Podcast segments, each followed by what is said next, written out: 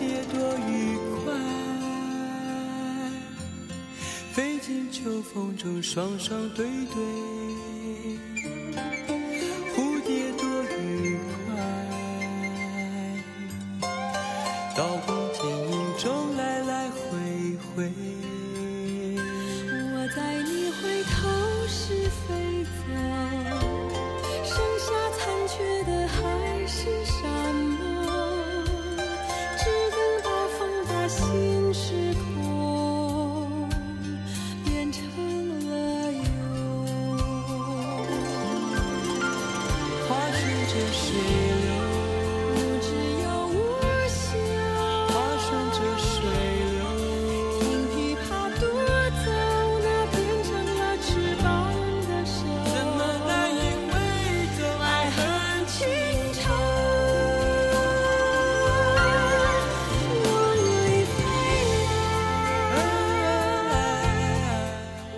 请允许我今天轻轻地说，发不出声音来了。今天我们的开场歌曲，姐弟俩的齐秦和齐豫的《蝴蝶自在》。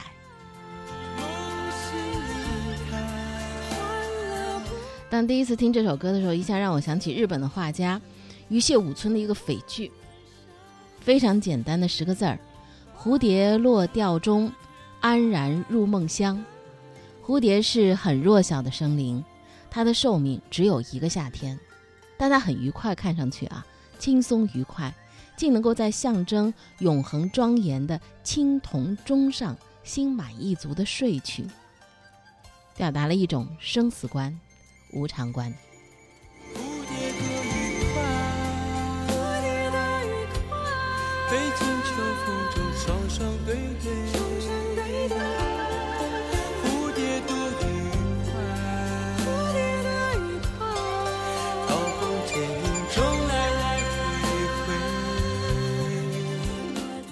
这首歌曲带出我们今天的开场的话题，是跟经济领域的话题有关的。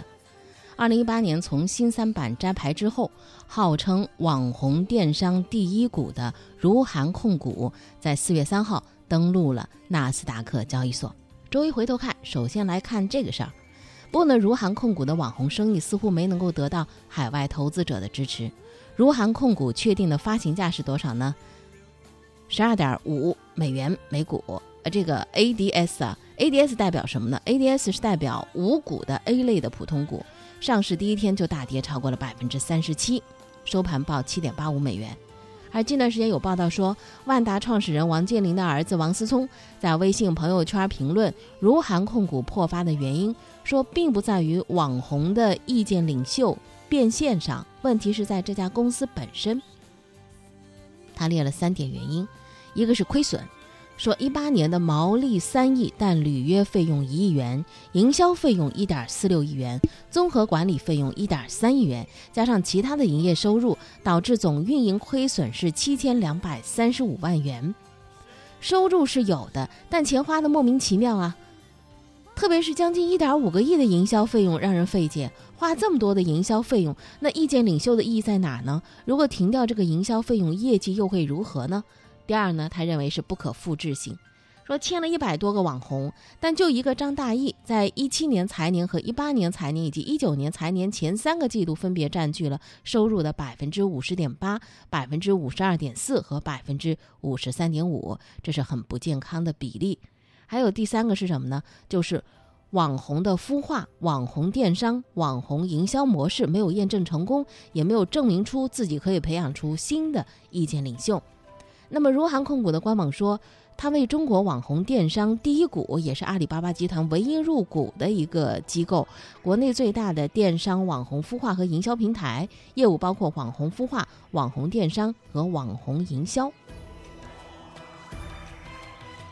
简单来讲啊，这个如涵做的是什么生意呢？就签约培养那些意见领袖，然后再帮助那些意见领袖开店，就是网红吧。帮他们这些开店之后呢，再进行电商的供应链的管理，再把这个货呢卖给粉丝，或者是依靠意见领袖帮助品牌进行营销来完成变现。不过呢，它持续的处于一个亏损的状态。今天开场的话题说到了，其实总结起来就两个：第一，网红电商第一股纳斯达克上市，随后就破发。然后王思聪说呢，这家公司并不好，列举了三点的原因。如涵签下的最重要也是发展最成功的网红就是张大奕。张大奕呢，微博上粉丝超过一千零七十六万，个人淘宝店铺啊是四星皇冠店铺。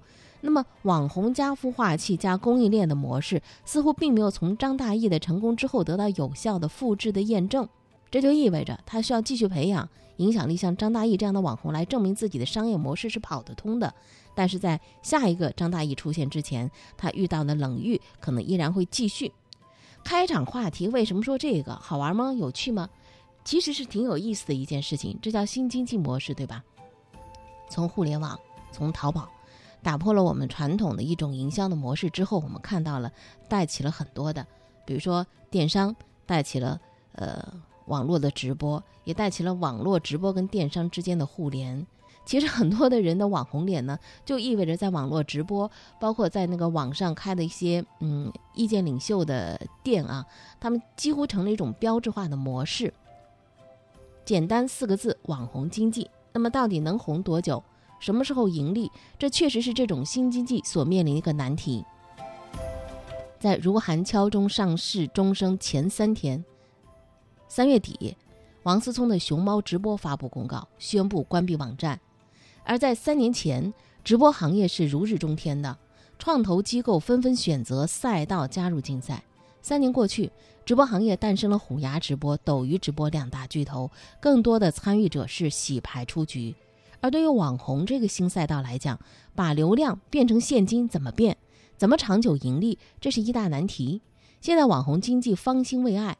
也有一个数据啊，来自于艾瑞数据，说二零一八年粉丝规模在十万人以上的网红的人数持续增长，比去年增长百分之五十一。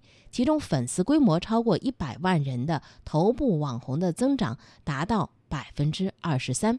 另外呢，还有一个就是不同的内容的领域也延伸出来了各种各样的平台，比如说抖音。快手和各种的直播平台的快速崛起，瓜分了越来越多的流量，竞争就更加的激烈了。平台多也意味着线上维护线铺运营的成本就是越来越高了。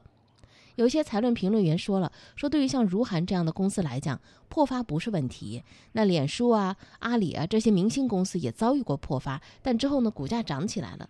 但真正这家公司啊，面临的问题是什么呢？像王思聪所说的那样，持续亏损，你看不到它强健的盈利的能力。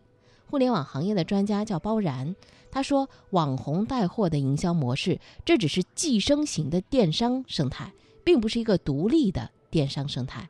网红能做的只是通过内容来吸引流量，导向相关的电商的店铺，通过销售店铺里的产品来赚钱。如涵控股不挣钱，但他的当家花旦一定是挣钱的。他把流量导到自己的店铺里头，一手赚流量费，另一手赚的就相当于是广告费。那么网红经济最大难点在于什么呢？批量制造，国际投资者他看不懂如涵商业模式。单纯的网红经纪公司没有办法成就独立的电商生态，那么网红经济未来会消亡吗？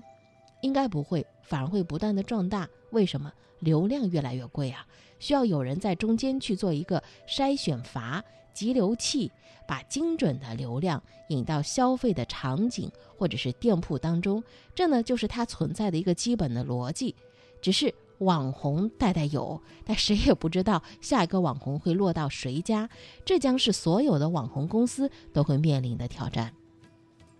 我们今天的开场话题，如果您对经济领域的新经济模式感兴趣的话，您一对这个话题呢也会有自己的一二见解。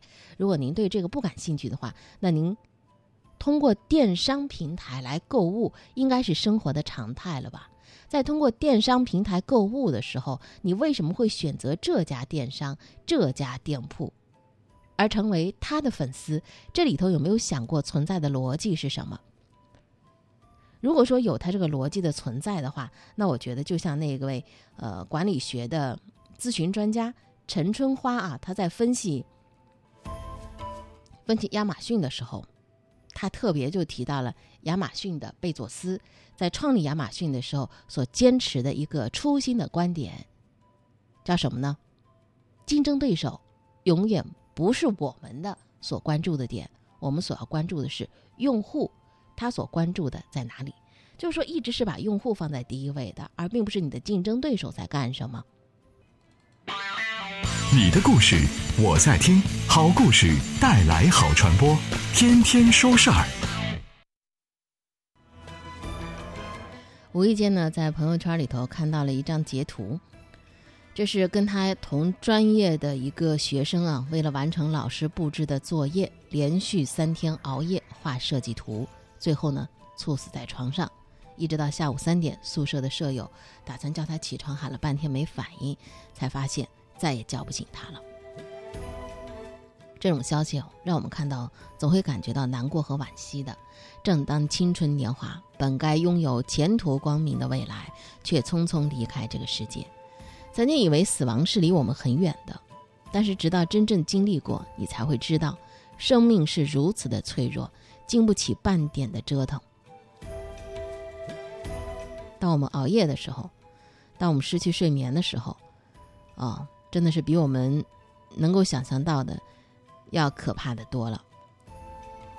茨威格曾经有一本书，嗯，他写的是呃断头皇后啊，里面有一句话说，他那个时候还太年轻，不知道命运赠送的礼物早已在暗中标好了价码。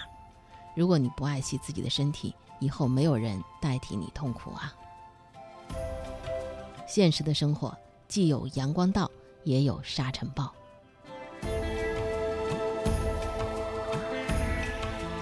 我们除了要自己疼惜自己之外，有的时候啊，一些看上去弱关系的外人，因为一个某个细节，也瞬间会激起关注他人的那种内心的侠气和豪气。比如说，快递小哥，近段时间呢，杭州的湖滨派出所就接到了个报警。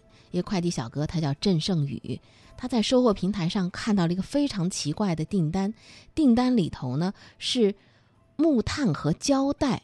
当时看了之后，他觉得这个有问题啊，直觉这个订单有问题。随后呢，就马上报了警。在平台上面看到有一个，呃，就是那个酒店里面，他买的是一个要求买的是炭。然后再就是个透明胶，因为以前也看过这种新闻报道嘛，就感觉到，呃，是是不会又有人想不开有轻生的这种念头嘛？所以当时就马上给他截了个屏，没有抢这个订单，就直接，嗯，跑到那个湖滨派出所来找他们公安民警。这时候呢，那个小哥过来，他跟我讲，他说有人买木炭。呃，当时买木炭呢，我在想很正常呀，烧烧烤啊这些。然后他后来说，他说还有胶带，那我说胶带跟木炭组合在一起，那个是，呃，绝对是那个那种烧炭那个一氧化碳中毒那种窒息的那种绝配。然后他又说是宾馆，那我说，那我说那你这个屏幕我拍个照片，我马上去联系一下所所属地的公安机关看一下到底是什么情况。就在这个时候，杭州公安也接到了来自内蒙古的一个报警电话。因为我儿子啊，他刚发了一个信息说，呃，订了三十粒的安眠药。他订了安眠药，然后呢，又跟你说什么了？他要自杀。经过确认，这位妈妈说的儿子就是订木炭和胶带的男子。之后，杭州湖滨派出所联动了男子所在的酒店望江派出所，民警很快找到了男子。有没有订单？没买着。没买着啊？准备买是不是？嗯，买来干嘛用啊？烧炭啊！烧炭，烧炭。之后，民警将男子带回所里。经查，男子叫小雨。经过心理疏导，他说出了心里话。原来，小雨是因为自己许多理想都得不到实现，最后又遭遇家庭变故，就有了轻生的念头。还好，他轻生用的物品被快递员郑胜宇截获，否则后果不堪设想。幸亏这个快递小哥的细心和热心，或是避免了瞬间的一个错误选择。给众人所带来一种遗憾。一个孩子啊，他收到了一份特殊的礼物，这礼物呢是他爸爸给的。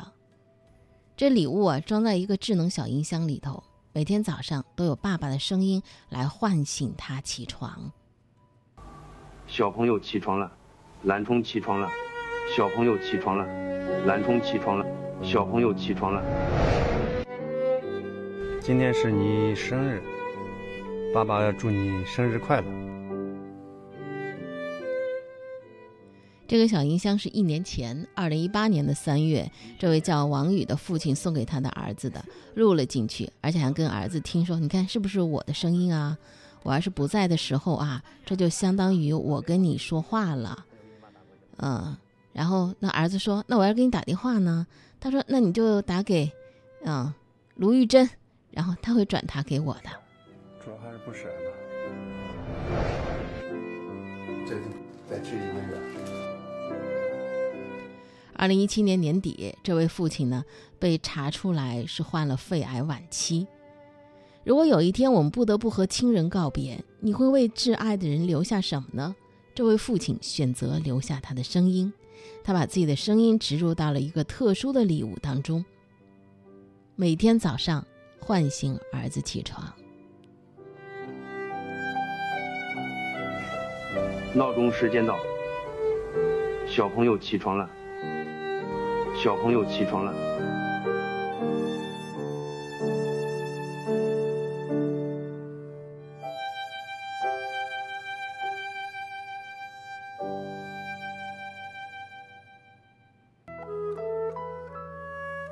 在遥远的天空底下，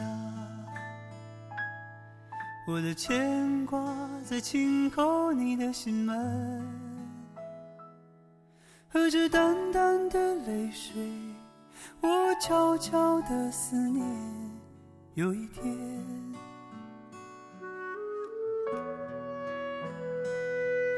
在遥远的天空底下，我的牵挂在轻叩你的心门，和着淡淡的泪水。我悄悄的思念，有一天，我将收拾行囊，只为离开，离开你，离开自己。我将离开自己。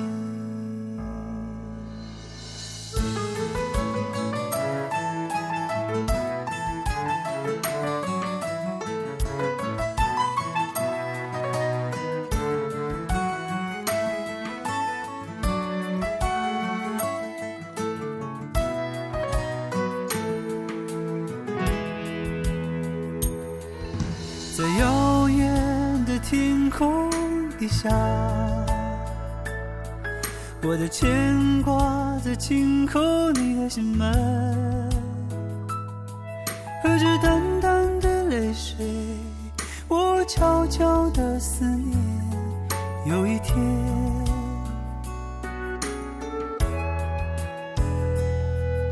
在遥远的天空底下。我的牵挂在轻叩你的心门，和着淡淡的泪水，我悄悄的思念。有一天，我将收拾行囊，只为离开，离开你，离开自己。离开自己，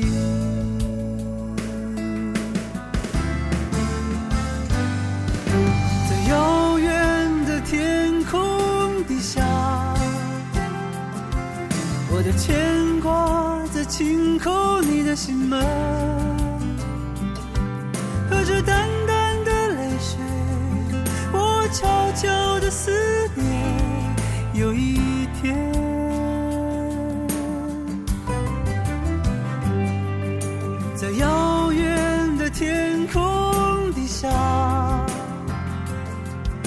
的牵挂在轻叩你的心门，和着淡淡的泪水，我悄悄的思念。有一天，我将收拾行囊，只为离开离开你。有的时候，我们的手机里头啊，有很多的一些照片、视频、音频，一直留着，一直留着。在整理的时候呢，舍不得删；把它导出来，而反复的确认，确认它是备份了，没有消失。如果思念有声音的话，它一定是震得耳膜碎裂的；如果思念有模样的话，你依托什么样的东西，一遍遍的把它记起？有一个女孩，她一直留着一部旧手机，这旧手机里头呢，住着一个唱歌的妈妈。他妈妈在第一次化疗之后，看上去精神挺好的，在阳台上晒太阳。那个时候呢，他刚参加工作半年，用的是一款翻盖的手机。妈妈喜欢唱歌，所以呢，他就给妈妈录了两段音频，一直保留至今。很好的妈妈在亮台上晒太阳。那时我刚参加工作半年，用的是一块翻盖手机。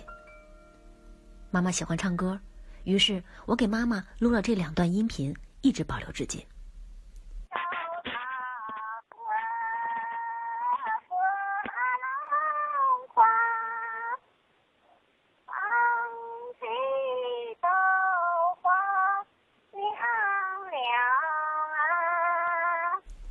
每当我想妈妈的时候，就点开听听，每次都泪流满面。你的故事我在听，好故事带来好传播，天天说事儿。更多精彩内容可以通过喜马拉雅的“听说事儿吧”来更多的关注。今天就到这儿。生活是志趣相投者的狂欢，听说事儿是对这种生活的赞同。